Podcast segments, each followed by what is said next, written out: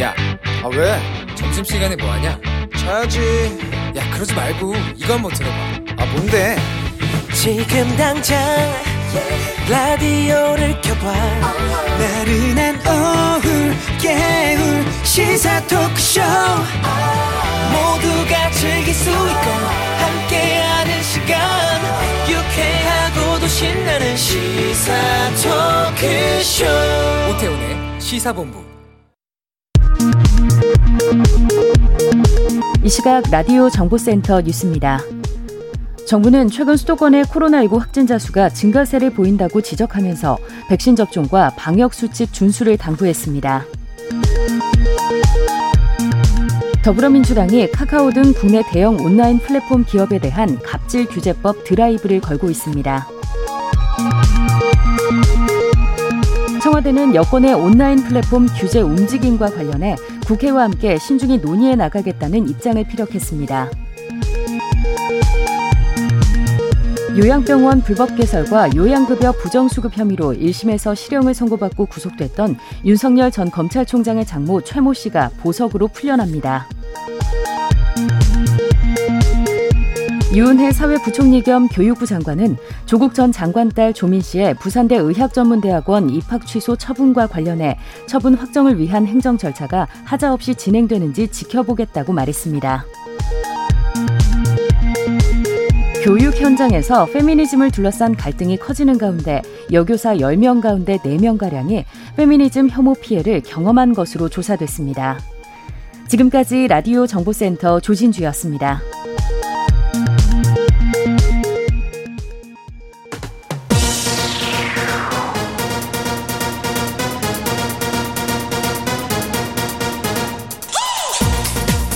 박정호의 본부 뉴스.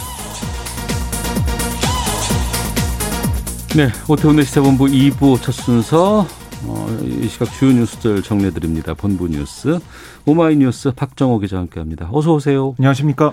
어제도 그랬고 오늘도 이천 명대 나왔습니다. 신규 확진자. 그렇습니다. 오늘 영시 기준 신규 확진자 이천사십구 명 발생했습니다. 어제보다 한 명 늘어나면서 이틀 연속 이천 명을 넘어섰는데요. 네. 일주일 전인 지난주 목요일 천구백육십일 명보다 팔십팔 명 많습니다. 아, 그리고 충남 아산의 한 교회에서 신도와 가족 등 구십육 명이 현재까지 무더기로 확진이 됐는데요. 네. 역학조사를 해봤더니 해당 교회 교인들이 한 네 시간 정도 예배를 본 다음에 음. 아, 집단으로 음식을 먹은 것으로 파악이 되고 있습니다. 지역사회 확산 가능성이 커짐에 따라서 아산시는 종교시설과 목욕장업에 대한 방역수칙을 거리두기 사 단계 기준으로 강화하고 또 사적 모임은 백신 접종자 두 명을 포함해 여섯 명까지만 가능하도록 하는 이 강화된 거리두기 단계를 적용하고 있습니다. 네. 지금 고통받고 있는 자영업자들 어젯밤에 차량 시위 했었죠? 네, 그렇습니다. 어. 이 코로나십구 대응 이 전국 자영업자 비상대책위원회 어제 오후 열한 시쯤 참가자들에게 강변북로로 합류할 것을 안내하면서 차량 시위에 돌입을 했는데요. 시위 참가자들은 서울 양화대교 북단에서 집결을 했습니다. 네. 참가자들이 이 방송 안내에 따라서 비상등을 켜고 시속 약 이십, 삼십 킬로미터로 서행하면서 항의의 뜻을 표시했고요. 또 한남대교를 지날 때는 에스오에스 신호라며 일정한 박자에 맞춰 자동차 경적을 울리기도 했습니다. 다만 시위가 진행되는 동안 하차하거나 창문을 내리고 구호를 외치는 등의 행동은 하지 않았습니다. 경찰은 이 차량 시위도 불법 집회에 해당한다고 보고 예상 경로 곳곳에 총 이십일 개 부대를 배치했는데요. 네. 경찰 얘기를 들어보면 지금 뭐 주최자나 참가자에게 감염병 예방법과 집회 및 시위에 관한 법률 위반 혐의 적용할 수 있다라고 보고 있고요. 집회 이후 체증자를 분석해서 확인되는 불법 행위에 대해서는 이 법과 원칙에 따라 처리하겠다 이렇게 설명을 했습니다.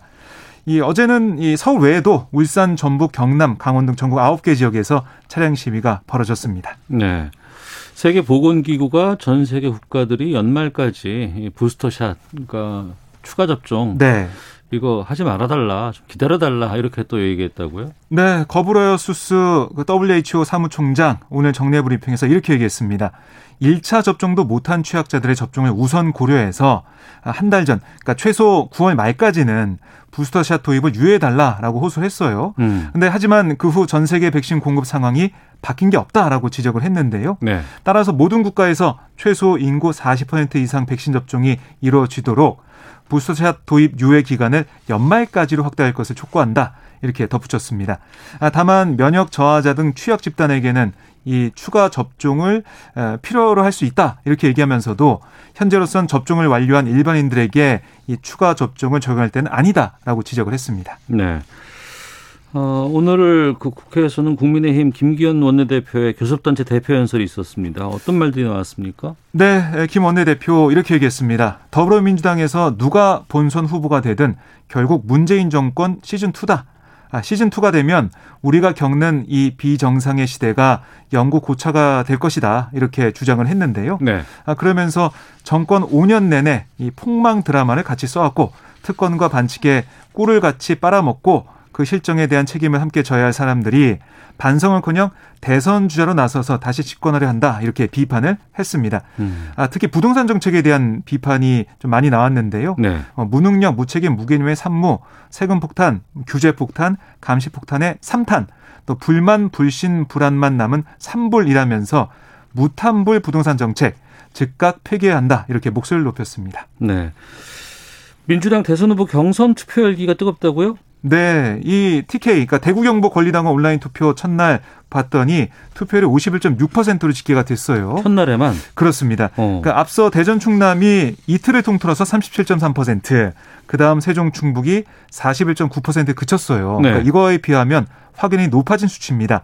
아, 물론 민주당의 험지라고 불리는 티케이 지역 열한 개 경선 권역 가운데 이 제주 다음으로 권리당 숫자가 적습니다. 음. 하지만 지도부 내에서는 이 경선 흥행 차원에서 좀 고무적이다 이런 평가를 내놓고 있는데요. 후보들의 반응을 보면 이재명 지사 측에서는 이 경북 안동 출신이라는 점, 뭐 이것 때문에 지역의 기대감이 반영됐다 이런 분석을 내놓고 있고요. 네. 그러니까 충청권 과반 득표에 이어서 고향 대구, 그러니까 안동 이 지역에서 유리한 고지를 차지할 수 있다 이런 입장이에요. 반면에 후보할 주자 사이에서는 이재명 지사의 경선 초반전 과반 득표 여기에 대한 위기감이 자극됐다. 음. 그래서 이른바 반 이재명 표가 많이 결집하고 있다. 이렇게 엇갈린 해석을 내놓고 있습니다. 그리고 일 차 국민 일반 선거인단 투표도 첫날 보니까 육십사만여 명 가운데 삼십이만여 명 넘게 투표를 마쳤거든요. 네. 또 과반을 넘는 투표를 기록하고 있습니다. 네. 국민의힘은 오늘 내일 그 대선 경선 후보들 국민 면접하잖아요. 그렇습니다.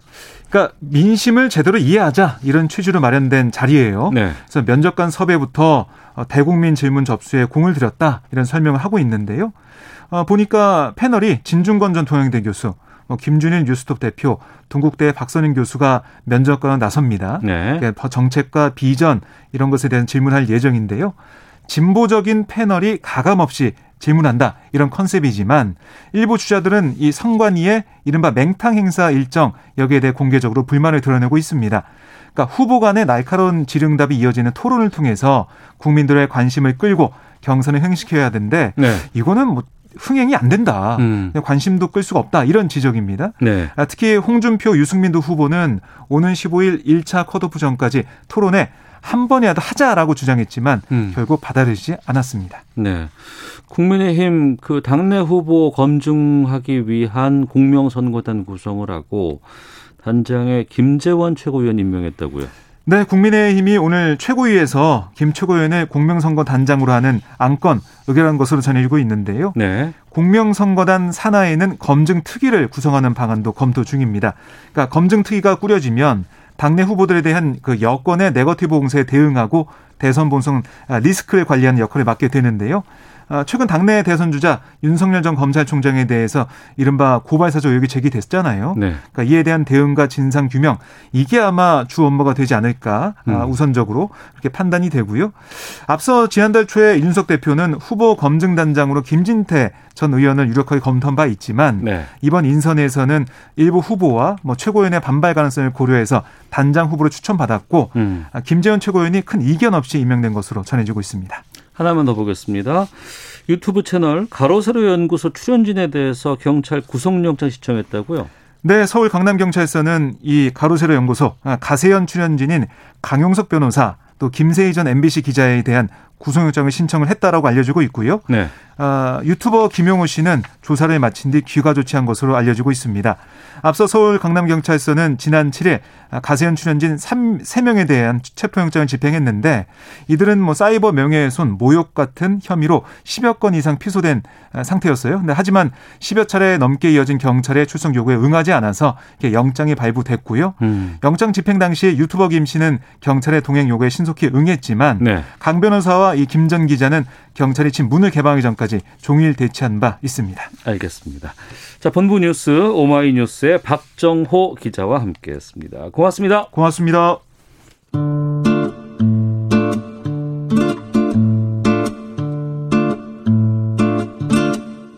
오태훈의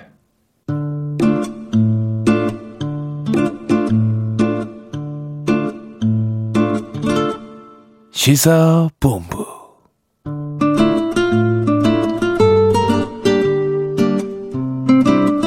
네, 한 시 십일 분 향하고 있습니다. 시사본부 청취자 여러분들의 참여 기다리고 있습니다. 샵 구칠삼공으로 의견 보내주시면 소개해드립니다. 짧은 문자 오십 원, 긴 문자 백 원, 어플리케이션 콩은 무료입니다. 팟캐스트와 콩, 케이비에스 홈페이지를 통해서 시사본부 다시 들으실 수 있고 콩 앱 이용하시면 어, 보이는 라디오로 만나실 수 있습니다. 일라디오 채널 화면 하단에 캠코더 마크 누르시면 되고요. 유튜브를 통해서도 생중계되고 있습니다. 목요일입니다. 촌철살인의 명쾌한 한마디부터 속 터지는 막말까지. 한 주간의 말말말로 정치권 이슈를 정리하는 각설하고 시간인데요.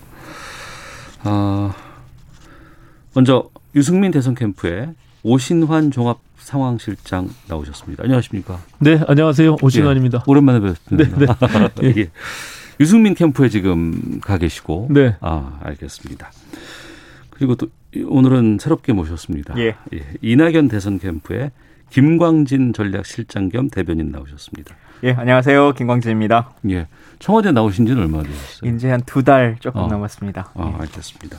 오늘 이 두 분과 요즘 이 대선 경선 상황이 좀 치열합니다. 그리고 여기저기서 변수도 좀 많고 수싸움도 좀 많이 있는 것 같고 하나씩 좀 살펴보도록 하겠습니다. 먼저 오신환 실장께 네. 어, 종합상황실장 맡고 계시는데 유승민 캠프에서 유 후보 지금 뭐 전략이라든가 요즘 뭐 지지율 판세 이런 건 어떻게 보고 계세요?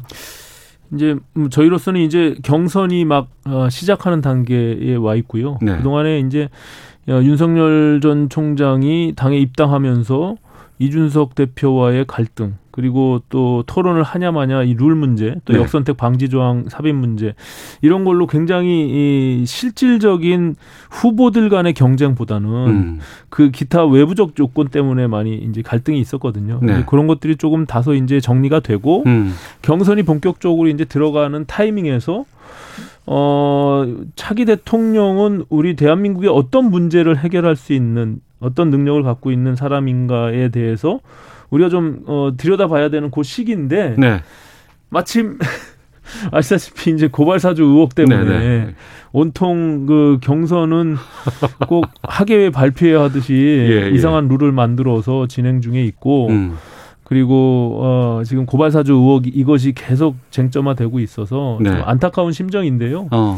어, 하루빨리 이 부분들이 빨리 실체가 좀 밝혀지고 음. 후보 간의 정책과 비전 그리고 국정운영 철학에 대해서 좀 평가받을 수 있는 네. 그런 시간이 빨리 오기를 저희는 바라고 있습니다. 예. 네. 어, 김광진 대변인께서는 이제 청와대 청년비서관 가셨다는 거는 많은 분들이 알고 있었고 예.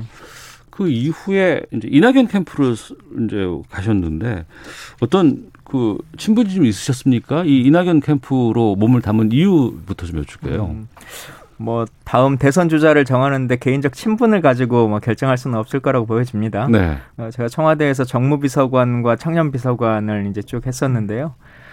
다음 민주정부 사 기를 어떤 분이 이어주는 게 가장 좋을까. 음. 물론 민주당의 후보분들이 다 어, 좋으신 후보들이긴 한데 제 개인적으로는 그래도 문재인 정부를 이어서 어, 보다 안정적이고 탄탄하게 이어줄 수 있는 분이 네. 이낙연 후보다 이렇게 생각했습니다. 음, 알겠습니다. 이낙연, 유승민 캠프 두 분의 이제 할 얘기가 좀 많으실 것 같기도 하고 좀 보겠습니다. 먼저 그 어제 기자회견이 주목할 만한 게 여러 개가 있었거든요. 그중에서 먼저 이낙연 후보 의원직 산타를 호남에서 전격으로 선언을 했습니다. 관련된 인사들 들으면서 말씀 나누도록 하겠습니다.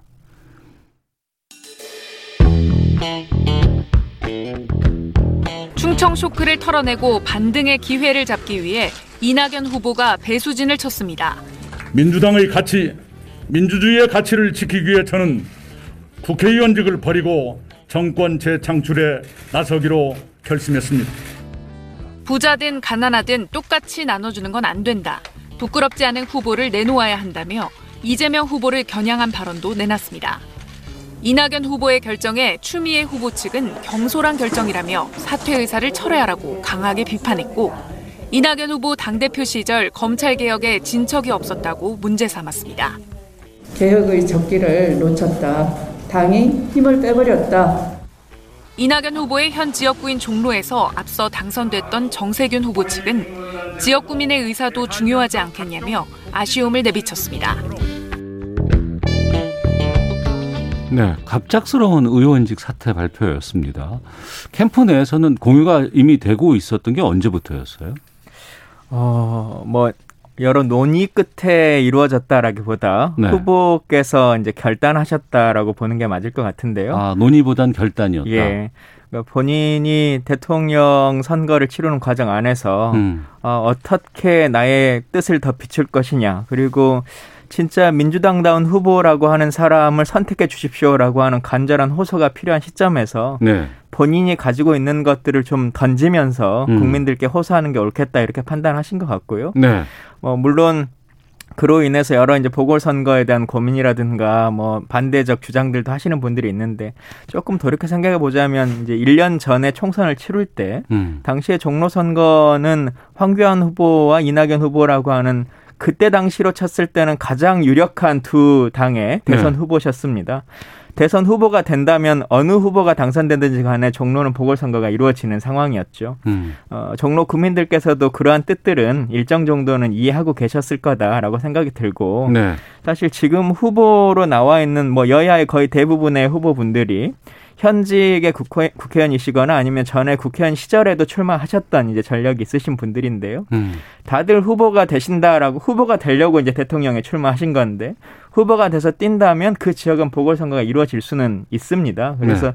그것과 관련해서 너무 과도하게 비판하시는 것은 음. 어, 조금 문제가 있다, 이렇게 생각합니다. 네. 총괄선대위원장인 서른 의원도 동반 사퇴한다고 보도가 났다가 조금 전에는 또 취소했다고 또 얘기가 나왔거든요. 이건 예. 왜 그렇습니까? 뭐 사퇴의 의지라기보다는 본인으로서는 본인도 이제 오선까지 하신 정치인이시기 때문에 네. 이번에 민주정부 사기를 이어가는 것이 어떤 것보다 중요하다라고 음. 하는 본인의 결기를 좀 보여주려고 하시는 측면들이 좀 있었는데요. 네. 어, 여러 가지를 고려했을 때 지금 시가 좀 적당하지 않다라고 하는 캠프 여러 의견들이 있었고 네. 또 그를 통해서 얻을 수 있는 장점도 많지 않을 것 같다라고 하는 판단이 들어서 음. 어, 취소를 하게 됐는데, 저는 어쨌든 정치인이 자신의 정치적인 명운을 다 걸고 어, 그리고 앞으로의 정치 행보까지를 다 걸고 어떤 선택을 한다는 것도 어, 좋은 의미가 있고 네. 또 이런 것들을 여러 사람들의 뜻을 받아들여서 철회하는 것도 용기다, 이렇게 생각합니다. 음, 캠프에서 뭐 평가를 내리시겠습니다만 또 밖에서는 다양한 또 의견들이 있을 수 있고 또 여기에 대해서 또 다른 평가가 나올 수도 있을 것 그럼요. 같은데 네. 오신현 의원께서는 어떻게 보셨어요? 그리고 어떤 네. 이후의 상황은 어떻게 될 것 같으세요? 뭐 이낙연 후보님 입장에서는 여러 가지 뭐 전략적 판단과 고민 속에서 어, 어렵게 결정을 했겠죠. 근데 다만 이것이 과연 그 다양한 그런 효과를 발휘했을 텐데 네. 그것이 실제 그러면은 주요하게 효과가 나타날 것이냐라는 측면에서는 조금은 회의적인 것 같아요. 그러니까 음. 그동안에 이낙연 후보께서 보였던 다소 이렇게 우유부단함, 그리고 적, 그러니까 이재명 후보와 상대적으로 평가할 때 네. 그런 어떤 뭔가 문제를 해결하고 결단을 내리는 그런 모습들이 다소 부족함을 지적받아 왔잖아요. 음. 그래서 이렇게 모든 것을 다 내려놓고 어, 배수의 진을 치면서 의원직을 사퇴하는 그런 결단의 모습, 그리고 절박한 절실함의 모습들을 보이면서 뭔가 반등의 기회를 얻고자 하신 것 같은데요. 근데 이게 의원직 사퇴라는 것은 본인의 의지 물론 중요하지만 어, 여러 가지 국회 절차가 있잖아요. 네. 그래서 실제로 지금 뭐 이미 민주당의 당 지도부는 그것을 본회의에 의결하지 않겠다, 안건을 상정하지 않겠다고 이미 결정을 내린 상태에서 음. 국민들한테 어찌 보면은 또 이 정치 불신만 쌓아갈 수 있는 어, 그런 것이 안, 어, 될 수도 있다라는 또 우려가 있거든요. 네. 또 윤희숙 의원도 지금 저희 당의 경우는 상정 자체를 안 해서 지금 보류돼 있는 상태고. 예. 그래서 이게 사실은 이 차제에 저는 어떤 시스템을 좀 개선할 필요가 있겠다. 과거 우리가 독재정부 시절 때 이게 야당 탄압 파괴하는 그런 행위들을 뭐 국회에서 막기 위해서 만들어낸 제, 제도인데 네. 이렇게 이제 개인이 무조건 자신의 의지, 의지만 갖고 사퇴했을 음. 때 바로 사퇴가 되는 것이 옳으냐. 네. 아니면 그렇다고 해서 이렇게 남이 그것을 사퇴를 막, 막는 것도 하나의 방법이 될 수 있느냐. 음. 아니면 그 뽑아준 유권자들의 뜻을 일부 물어봐야 되느냐. 이런 것들을 좀 종합적으로 판단하고 네. 차제의 제도 정비도 좀 필요할 것 같아요. 음. 이제는 이게 늘 써먹는 식의 어떤 모습으로 비춰지면 네. 정치권 전반에 대한 불신으로 이어질 수 있거든요. 어, 네. 어. 알겠습니다. 그러면 지금 사퇴 의사를 밝혔고 의원직 사퇴를 하겠다고 하셨으니까 그러면 윤희숙 의원하고 지금 여기 같이 국회에서 처리를 해야 되는 절차가 남아있는 건가요? 그렇죠. 네, 어. 지금은. 네. 알겠습니다. 캠프 내에서 혹시 만류는 없었어요?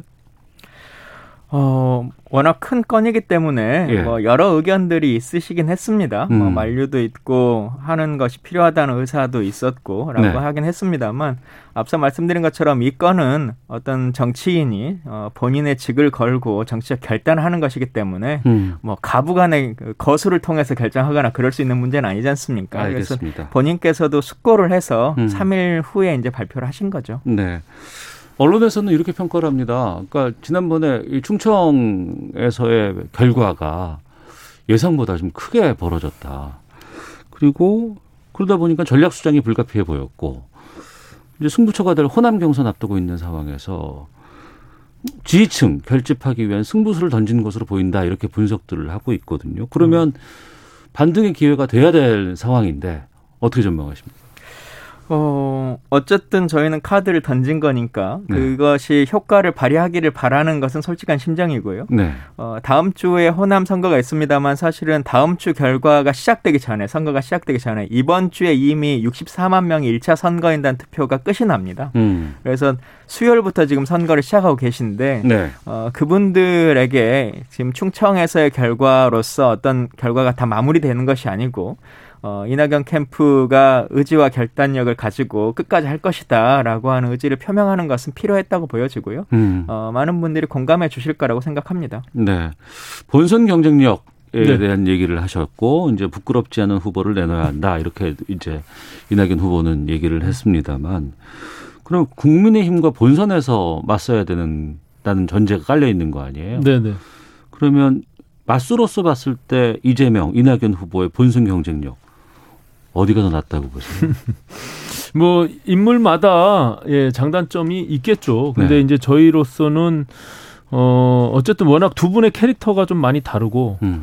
또 특히 지금 김광진 의원님 말씀하신 대로 어, 민주정부 사기를 이어간다라는 측면을 강조를 많이 하셨는데 과연 기존에 있는 친문 세력들이 누구를 지금 선호하고 있느냐라는 측면에서 보면 네. 저는 이재명 후보가 만약에 이제 최종 후보가 된다면 급격하게 지금 문재인 정부와 각을 세우면서 어, 그 자체가 내부적 정권 교체의 모습으로 뛸 가능성이 분명히 있다. 저는 이렇게 보여집니다. 어. 과거에 이명박 정부에서 박근혜 정부로 갈 때도 네. 같은 당의 정부였긴 했지만 음. 실질적으로 보면은 외부에서 그냥 이게 정권 교체의 착시 효과가 분명히 있었거든요. 네.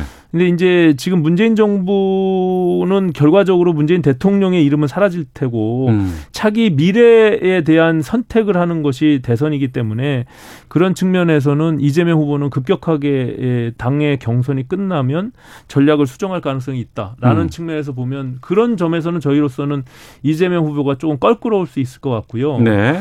또 반대로 지금과 같이 이 이낙연 후보의 경우는 이 위 후보가 만약에 반등의 효과를 갖고 결선 투표에 가서 결국엔 이재명을 꺾는다면 그 기세가 상당할 거라고 보고요. 그것이 음. 본선까지 이어질 가능성이 분명히 있기 때문에 그 또한 만만치 않을 것이다라고 네. 생각하기 때문에 어쨌든 뭐 이재명, 어, 이낙연 두 후보들 모두가 음. 저희로서는 이번 선거가 그렇게 쉬운 선거는 아니다. 저는 이렇게 보고 있습니다. 예. 네.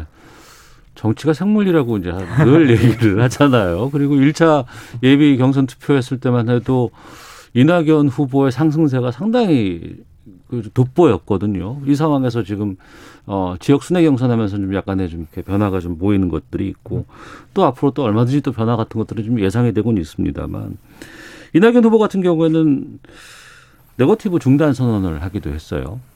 음, 더 정확히는 네거티브를 중단하겠다고 하는 것이 아니라 네버, 네거티브로 보이는 모습까지도 네. 어, 중단하겠다 이런 음. 말씀을 하셨는데 그런데 일부에서는 어, 그 네거티브 때문에 오히려 표가 더 떨어지고 있다 이런 지적도 있거든요. 그러니까 사실 선거에서 검증이라고 하는 것은 있을 수밖에 없는 것이고 네. 어, 경선 기간에 당내에서 검증을 제대로 하지 않으면 본선의 상대 당과의 싸움에서 질 수밖에 없습니다. 그래서 음. 이건 치열하게 해야 되는데 다만 저희는 어, 너무 이 검증에 집중하면서 네. 이낙연의 이름을 많이 말하지 못한 것은 아닌가. 그게 음. 정책적으로도 그렇고 본인이 만들고 싶은 국가관에 대해서도 그렇고. 네. 그래서 앞으로는 어, 검증과 관련한 부분은 언론에 조금 더 맡기고 음. 어, 이제는 이낙연이 만들고 싶은 세상 그리고 국민들께 전하고 싶은 메시지를 조금 더 집중해야겠다 이렇게 생각하고 있고요. 캠프의 네. 기조도 그렇게 좀 변화시키려고 합니다. 네.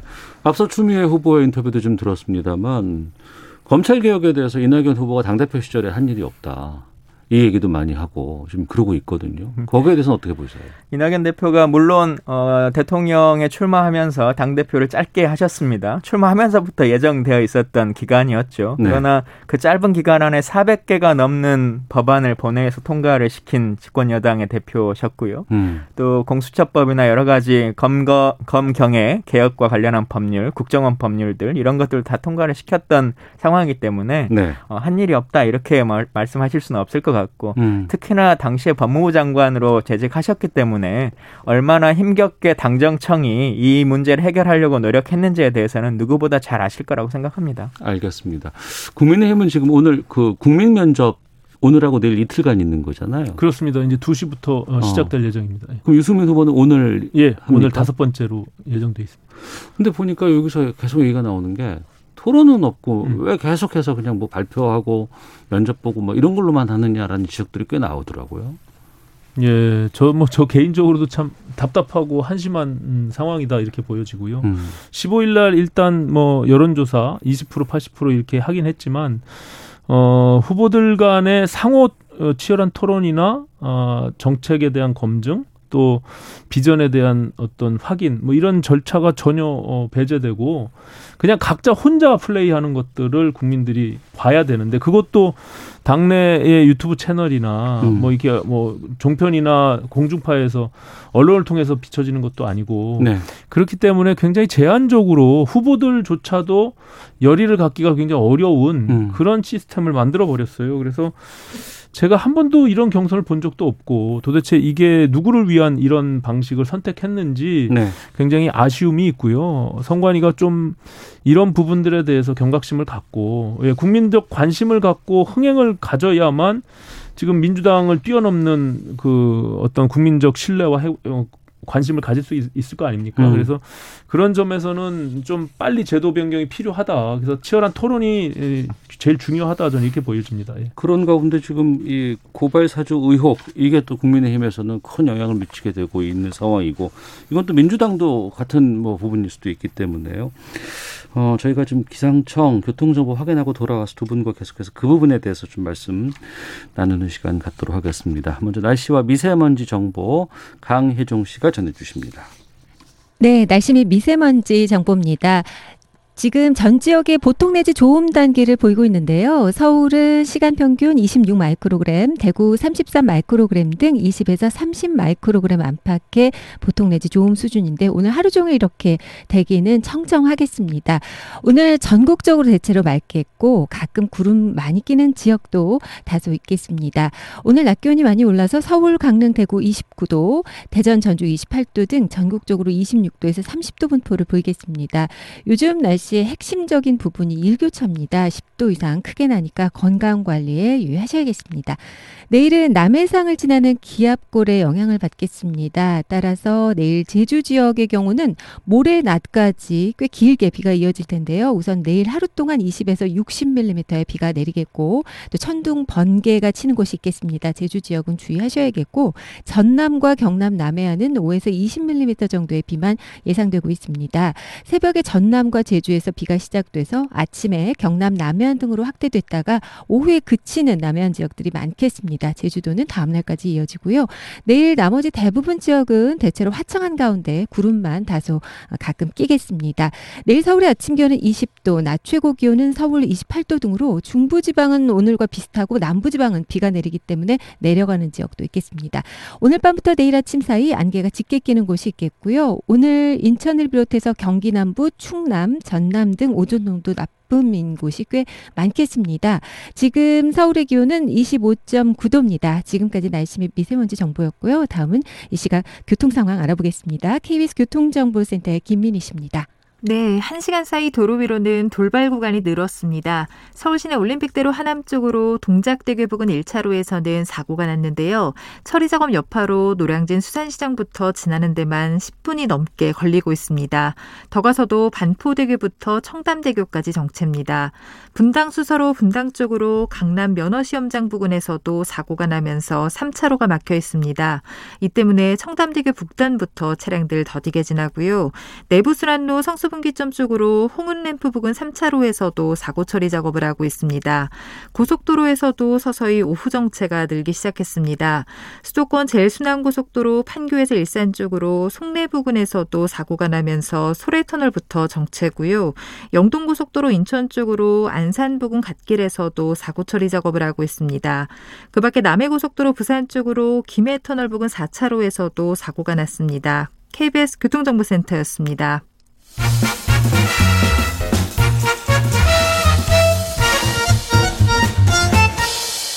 오태훈의 시사본부. 네, 각서라고 돌아왔습니다. 오늘 각서라고는 이낙연 캠프의 김광진 전략실장 겸 대변인, 유승민 캠프의 오신환 종합상황실장과 함께 말씀 나누고 있습니다. 어제 김웅 의원이 기자회견을 했고 또 오후에는 윤석열 후보가 기자회견을 가졌습니다. 현장 상황 듣고 말씀 나누겠습니다. 공개석상에선 국민의힘 김웅 의원. 먼저 핵심 쟁점인 고발장을 받았는지 여부에 대해 재차 기억이 나지 않는다고 했습니다. 다만 당시 제보를 받았다면 당에 전달했을 수 있다며 애매모호하게 답변했습니다.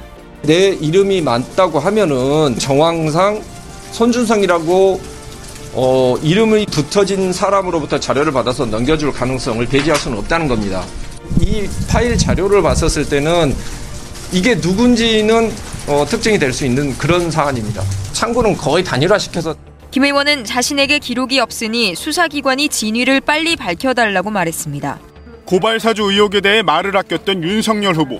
닷새 만에 기자회견을 자청했습니다. 그리고 이런 정치 공작, 제가 그렇게 무섭습니까? 저 하나 그런 공작으로 제거하면 정권 창출이 그냥 됩니까? 인터넷 매체가 한번 보도하면 벌떼처럼 나서서 떠들고 저를 국회로 불러주십시오. 당당하게 저도 제 입장을 얘기하겠습니다. 민주당은 당장 화풀이 기자회견이라고 윤 후보를 비판했습니다. 검찰이 정치에 개입한 정도가 아니라 아예 서초동에서 불법 정치를 했습니다. 윤석열 국민의힘 후보는 국민 앞에 사죄하고 수사에 성실히 임해야 합니다.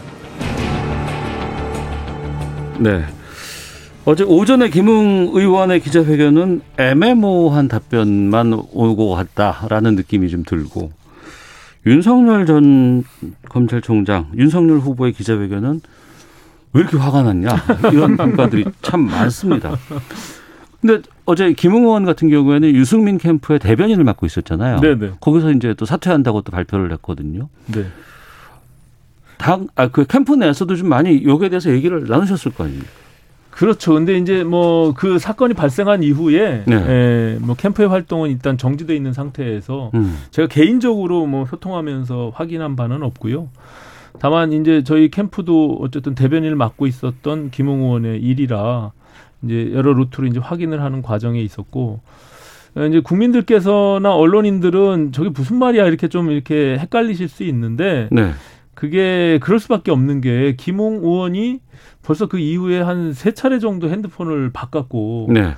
남아있는 자료가 아무것도 없어요. 음. 그러니까 본인으로서는 기억을 추정해서, 기억을 되살려서 얘기할 수밖에 없는 그런 네. 한계가 있어서 음. 이것이 사법적인 부분들까지 연관돼 있잖아요. 네, 네. 그러니까 굉장히 조심스러운 거예요. 또 자기 혼자만의 문제가 아니라 음. 아무리 자기 기억이 이 정도라고 하더라도 자기도 그것을 확인할 수 있는 실체가 없기 때문에, 그래서 이것이 조작이 아니라면 보여지는, 지금 언론에서 뉴스버스에서 깐 그 내용만으로 보면 그렇게 추정될 수 있다라고 말을 하니까 국민들로 봐서는 참 이게 무슨 말이야, 본인이 다 했던 얘기인데. 그러니까 기자회견을 본 분들은 네. 아, 저런 기자회견을 왜 할까라는 생각을 참 많이 하는데, 캠프에서는 뭐 기자회견을 하 뭐 뭐 해야 되지 않겠네라는 입장 같은 것들이 좀 전달이 아니, 아니요. 된 겁니까? 그리고 모든 판단들은 저 김웅 의원 스스로 했고요. 네. 다만 이 지금 소위 제보자로 추측되, 추측되는 음. 어, 그분이 공익신고자 지, 지위로 전환이 되면서 네. 본인이 전달했던 곡이 기억나는 그 부분까지 말하려고 했던 게 할 수가 없게 되는 뭐 그런 상황이다 보니까 더 꼬이게 된 것 같아요. 제가 보면. 네. 그러니까 거기까지 만약에 얘기를 했으면 본인은 어쨌든 내 기억에, 그것도 기억에 의존할 수밖에 없거든요. 내 기억에 뭐 어, 홍길동이라는 사람한테 전달을 했다라고 얘기를 하려고 했는데, 그것 또한 공익신고자 보호법에 혹시 저촉될 수 있는 여지가 있어서 음. 이제 그걸 못하게 되다 보니까 여전히 시선은 김웅 의원에 대한 의혹으로 남아있고 네. 예, 언론들은 지금 그것을 어디 다른 방향으로 시선을 전환할 수가 없는 그런 상황이 돼버린 것 같습니다. 예. 그런 가운데 윤석열 후보는 자청해서 기자회견을 했고 음. 앞서 말씀 격앙된 목소리로 이제 막 국회로 불러달라고 얘기를 하고 막 했단 말이에요. 김광진 의원께서는 그 두 기자회견 뭐 어떻게 보셨어요? 정확히는 회견문을 뭐 낭독하시거나 한 게 아니어서 회견이라고 하기도 좀 그렇긴 합니다. 회견장에 예, 예. 오셨다가 그냥 백불만 음. 하고 가셨는데, 그 백불에서도 사실 질문을 막 제대로 받아서 답을 하신 게 아니고 본인 화만 좀 내시다가 그냥 차를 타고 가셨는데요. 네. 그러면서 뭐 국회에서 불러라, 뭐 어디서 불러라, 뭐 이렇게 말씀하셨어요. 저는 기왕에 그렇게 하실 말씀이 많다면 회견장에서든 어디에서든 어, 국민들이나 기자분들이 묻는 질문에 명확하게 답변하시고 자신이 알고 있는 것에 대해 서명하시면 될 일이다 이렇게 생각하는데요. 그러지 않고 계신 것과 관련해서 음. 어, 국민들은 훨씬 더 의혹이 커지고 있는 것이고 네. 어, 김웅 의원님 같은 경우도 물론 뭐 이제 실제 핸드폰 자체가 지금 현재 본인이 갖고 계신 게 아니기 때문에 아주 구체적인 사실관계까지를 다 할 수는 없을 거라고 보여집니다. 다만 일 년 전의 사건이고 큰 맥락에서의 사실 여부에 대해서는 기억하지 못할 수는 없을 거라고 보여지기 때문에 네. 어, 본인이 기억하고 있고 알고 있는 부분에 대한 진실의 기본적인 사항들. 음. 근데 이거, 이조차도 지금 계속 흔들리고 있는 거지 않습니까? 전달했다고 했다가 아니었다고 했다가 본인이 고발장을 썼다고 했다가 받았다고 했다가 지금 막 계속 흔들리고 있기 때문에 기본적인 사항에 대해서는 명쾌하게 좀 다시 답을 해주시는 게 좋겠다 생각합니다. 네. 근데 이제 거기서 처음에 이제 그 전혁수 기자, 뉴스버스의 전혁수 기자하고 일 차, 이 차 통화할 때 내용이 네. 김웅 의원이 가지고 있는 생각과 이렇게 막 혼재되면서 이것이 조금 잘 설, 설명이 안 되는 쪽으로 간 측면이 있어요. 그러니까 김웅 의원은 최강욱 의원의 그 고발장에 메모 형식의 초안을 작성한 것은 사실인데 음. 그것이 사월 팔일 날 전달된 그 고발장하고는 전혀 다른 거거든요. 네. 근데 이것이 섞여버리다 보니까 자칫 그 전달하는 과정 속에서 많은 혼선이 있었던 것 같다는 생각이 듭니다. 음. 추가로 지금 조금 전 열두 시에 티비조선 단독이 나왔고 뭐 노컷뉴스 통해서도 보도가 된 기사를 잠깐 좀 제가 알려드리면, 어, 국민의힘 전신이죠. 이 미래통합당이 지난해 팔월에 최강욱 열린민주당 의원에 대한 고발장을 제출할 때, 그러니까 사월 삼일 고발장이 있고 사월 팔일 고발장이 있고 네. 사월 팔일 고발장이 이제 작성이 되네 안 되네 이 얘기가 나왔다가 이게 팔월에 미래통합당에서 이제 고발을 하게 되는데, 그때 참고 자료가 됐던 초안은 당시에 당 법률지원단장이었던 정점식 의원, 지금 이제 국민의힘의 이제 의원입니다. 담당 변호사에게 전달한 것으로 구일 확인됐다. 당 지도부도 이 같은 사실을 사전에 인지하고 있었던 점도 드러나면서 파장이 예상된다. 티비조선에서 이제 이런 보도를 이제 단독으로 좀 냈습니다. 그러니까 두 분께 좀 여쭤, 아, 우선 이제 오신환 의원께 좀 질문 드려보고 싶은 게, 아무래도 캠프의 대변인인 김웅 의원이 연루가 되어 있기 때문에 유승민 후보로서도 좀 곤혹스러운 부분이고요. 일부에서는 여기저기서 이게 여권의 무슨 뭐 공작이다 뭐 이렇게 주장하시는 분들도 계십니다만, 국민의힘 내에서 좀 이런 기사들이 계속 나오고 있으면 이 대선 경선 상황에서 이걸 사실대로 빨리 결정을 하거나 뭔가 다 모든 게 밝혀져야 이게 이후에 파장이 좀 줄어들고 감소될 텐데, 그렇죠. 그렇지 않고 계속 의혹수로 남아있다 그러면, 수사가 장기화된다고 이러면 오히려 국민의힘이나 각 후보 캠프에도 치명타가 될 수도 있거든요. 어떻게 그렇습니다. 풀어야 된다고 예. 보십니까? 이거는 뭐 당 전체의 어느 개인 그 캠프의 후보의 유불리를 떠나서 네. 굉장히 큰 음, 사안이기 때문에 음. 저희로서는 음, 그 부분에 대해서 실체가 없는 것에 대해서 굳이 에, 상대 후보를 공격하면서 그것을 이렇게 진흙탕 싸움을 끌고 갈 필요는 없다라고 보고요. 그래서 예.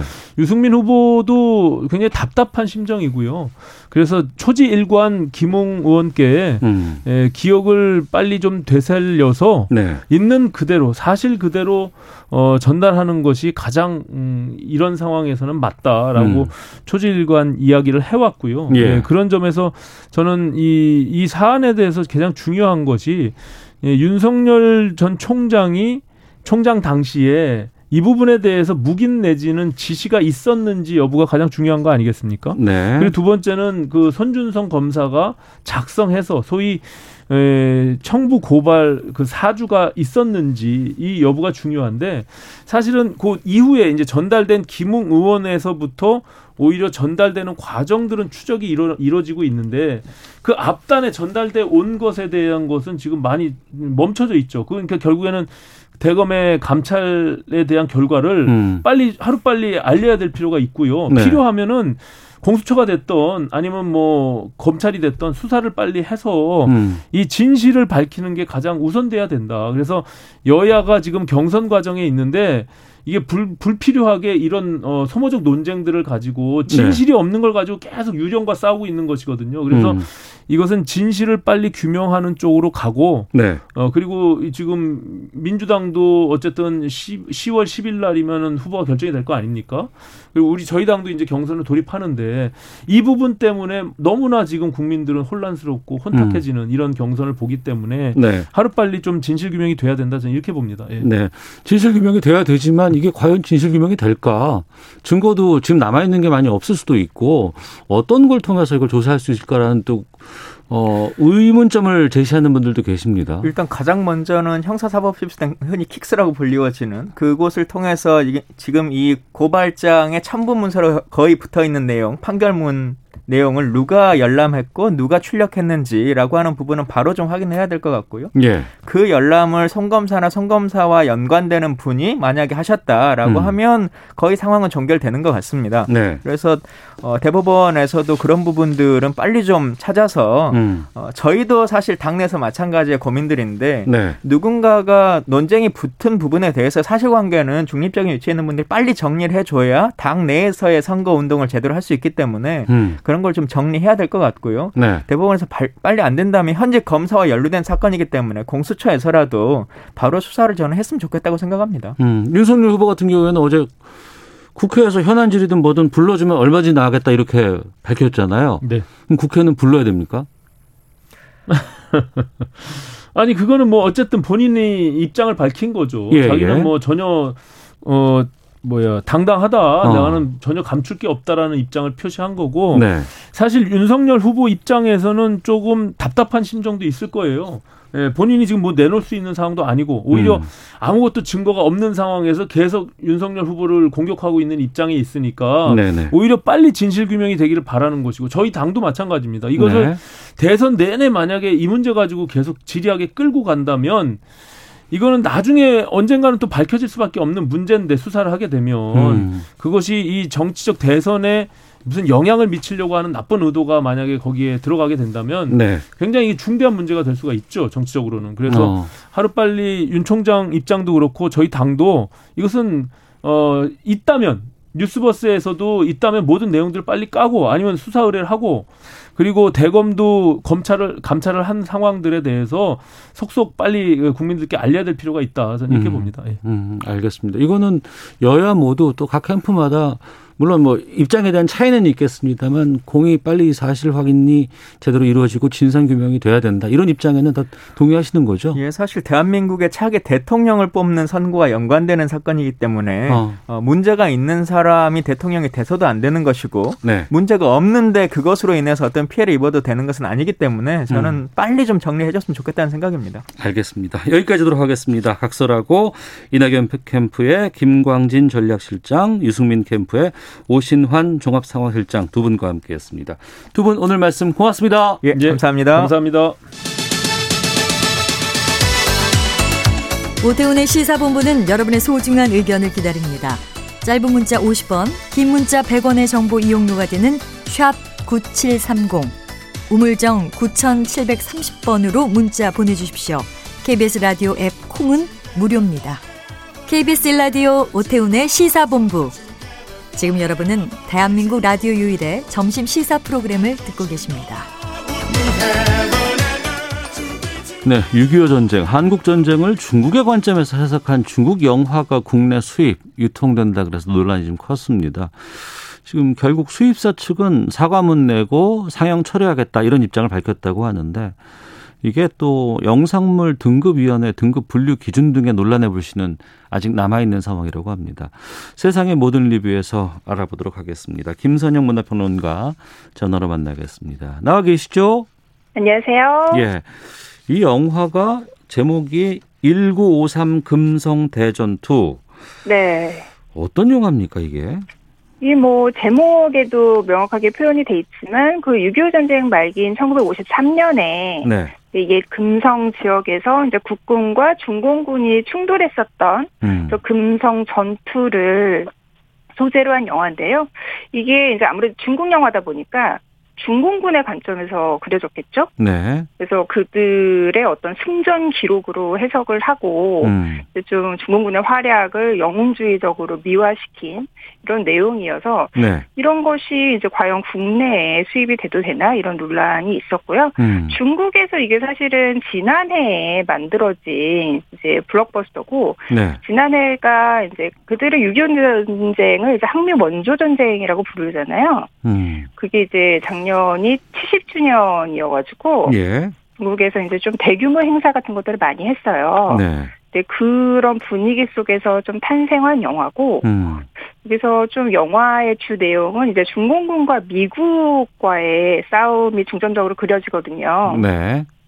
그래서 그 당시에 뭐 트럼프 정부 때 어떤 그 미중 갈등이 굉장히 고조되던 시기였기 때문에 더더욱 좀 미국을 적으로 설정을 하고 중국을 영, 이제 중국인들의 애국심을 불러일으키기 위해서 기획된 영화다. 음. 이런 평들이 이제, 어, 네, 힘을 받고 있죠. 네. 그러니까 정리하면 네. 지난해 중국이 역사적으로 좀 의미 있는 해였는데 그때 네. 한국 전쟁을 다룬 중국군, 중공군의 기록을 어, 표현한 영화고 뭐 중국은 그럴 수 있다고 하는데 이게 뭐 어떻게 해서 또 일 년 지난 지금 시점에서 국내로 이게 들어오게 된 겁니까? 그 이게 좀 되게 복잡한, 복잡한데 이 그 수입사가 위즈덤 필름이라는 곳인데 네. 지난해 초에 이제 설립이 됐고요. 네. 그동안 이제 주로 중국 개봉 영화가 아니라 그러니까 아이피티비용 음. 그 중국 영화들을 이제 주로 수입을 해왔어요. 네네. 근데 그러다 보니까 요즘 뭐 이런 아이피티비용 뭐 액션 영화들 특히 음. 이제 중국 영화들도 이제 좀 수익이 좋다 뭐 이런 얘기를 듣고 아마 내용에 대한 정확한 확인 없이 그냥 중국에서 대작이라고 하니까 네. 여러 편들을 좀 판권 계약하는 과정에서 음. 들어온 게 아니냐 네. 뭐 이런 분석들이 있고요. 그래서 이제 사과문 속에서도 이제 그 업체 대표가 입장을 밝혔듯이 음. 이제 어떤 내용에 대한 충분한 고민 없이 그 수입을 했다는 거에 대해서 이제 책임을 느낀다라고. 생각은 했는데 이게 주 원인인 것 같아요. 네. 아무리 이제 수익을 위해서 내용을 이제 산산히 살펴보지 않은 거죠. 어, 그러니까 수익을 위해서 중국의 대작이라고 하니 자기들은 수입했다. 네. 그런데 이제 이게 문제가 되고 여기저기서 이 시각에 대해서 얘기를 하게 되고 많은 분들이 이제 비난을 쏟아내니까 그제서야 확인해 봤고, 어, 이런 줄은 네. 몰랐다. 잘못했다. 이런 건가요, 그러면? 그렇죠. 어. 근데 이게 이제 뒤늦게 네. 어, 이런 내용의 영화가 이제 뭐 수입이 됐다 이런 것들이 알려지면서 음. 이제 뭐 군 관련 단체라든지 이런 쪽에서 이제 비난 성명을 계속해서 냈죠. 네. 어떻게 이런 중국의 입장에서 한국전을 해석한 영화가 음. 국내에 유통될 수 있느냐. 네. 어, 그러다 보니까 이제 이런 논란이 결국에는 그러니까 애초에 이런 국내 유통의 길을 터준 음. 영상물 등급위원회가 우리나라에서는 이런 영상물의 등급을 분류를 하잖아요. 네. 근데 여기에서 이제 십오 세 이상 관람가 판정을 받았거든요. 아, 이 영화에 대해서? 네네. 네네. 그래서 그렇다라면 음. 이런 내용을 유통의 길을 터준 이제 영등이에도 좀 문제가 있는 거 아니냐. 음. 그러면서 이제 영등이 쪽으로 좀 공세가 시작됐죠. 그런데 그 네. 영상물 등급위원회 이곳에서는 해외에서 아니면 국내에서 만들어진 영상물에 대해서 어 뭐 등급을 매기는 그런 이제 기관이잖아요. 그렇죠. 근데 여기서 이거는 상영하면 안 돼, 이거는 수입하면 안 돼 이런 권한도 있어요? 그, 그게 이제 영등이가 입장을 밝혔는데, 네. 사실은 예전에 이런 사전 검열이 문제가 돼서 진작 음. 위헌 판정을 받았고, 네. 그 이후에 이제 영상물에 대해서 이제 이들은 등급 판정을 내리는 건데, 음. 어, 이들의 등급 기준은 네. 주로 뭐 선정성이라든지 폭력성이라든지 음. 이런 표현 수위 같은 것들을 주로 다루고요. 네네. 어떤 영화의 내용이라든지 이런 것들은 아무래도 재중의 해석에 따라서 갈릴 수가 있기 때문에 네. 잘 관여를 하지 않는다는 입장이에요. 음. 그래서 이게 약간 등급을 하지 않는다는 보류하는 것은 음. 이게 위원회 소지가 있다라고 네. 입장을 좀 밝힌 상황이죠. 이게 참 고민이 되는 게 네. 우리의 시각이라든가 우리의 인식 속에서 어떻게 한국 전쟁에서 중국군을 다룬 영화를 우리가 봐, 봐야 되느냐라는 의견도 있지만 아니 그래도 영화는 그건 독자가 판단하고 관객이 판단할 일이지 그거를 들어오네 만에까지도 규제하면 안, 되, 안 되지 않겠느냐라는 것들이 좀 충돌하는 상황이거든요. 이걸 우리가 어떻게 봐야 될까요? 그러니까 이게 사실은 어떤 정부기관의 검열보다는 네. 결국 시민들의 어떤 자율적인 판단에 맡겨야 한다라는 게 큰 틀에서는 맞죠. 음. 사실은 이 영화도 어떤 정부기관이 규제를 해서 논란이 된 것이 아니라 네. 뭐 이런 내용이 있다라고 시민단체들이 먼저 음. 문제제기를 하면서 네. 공론화가 된 거기 때문에 이런 과정이 어떤 정부기관의 규제보다는 조금 음. 더 자연스러운 과정이다. 네. 이런 데는 이제 많은 분들이 동의를 하실 거예요. 음. 이제 약간 논란의 여지가 있는 것은 그렇다면 왜 십오 세 이상 관람가 등급을 부여했는가. 아, 이 영화에 대해서 또 뭐 청소년 관람가도 있고 다 있는데. 그렇죠. 네, 왜 십오 세를 네. 했을까?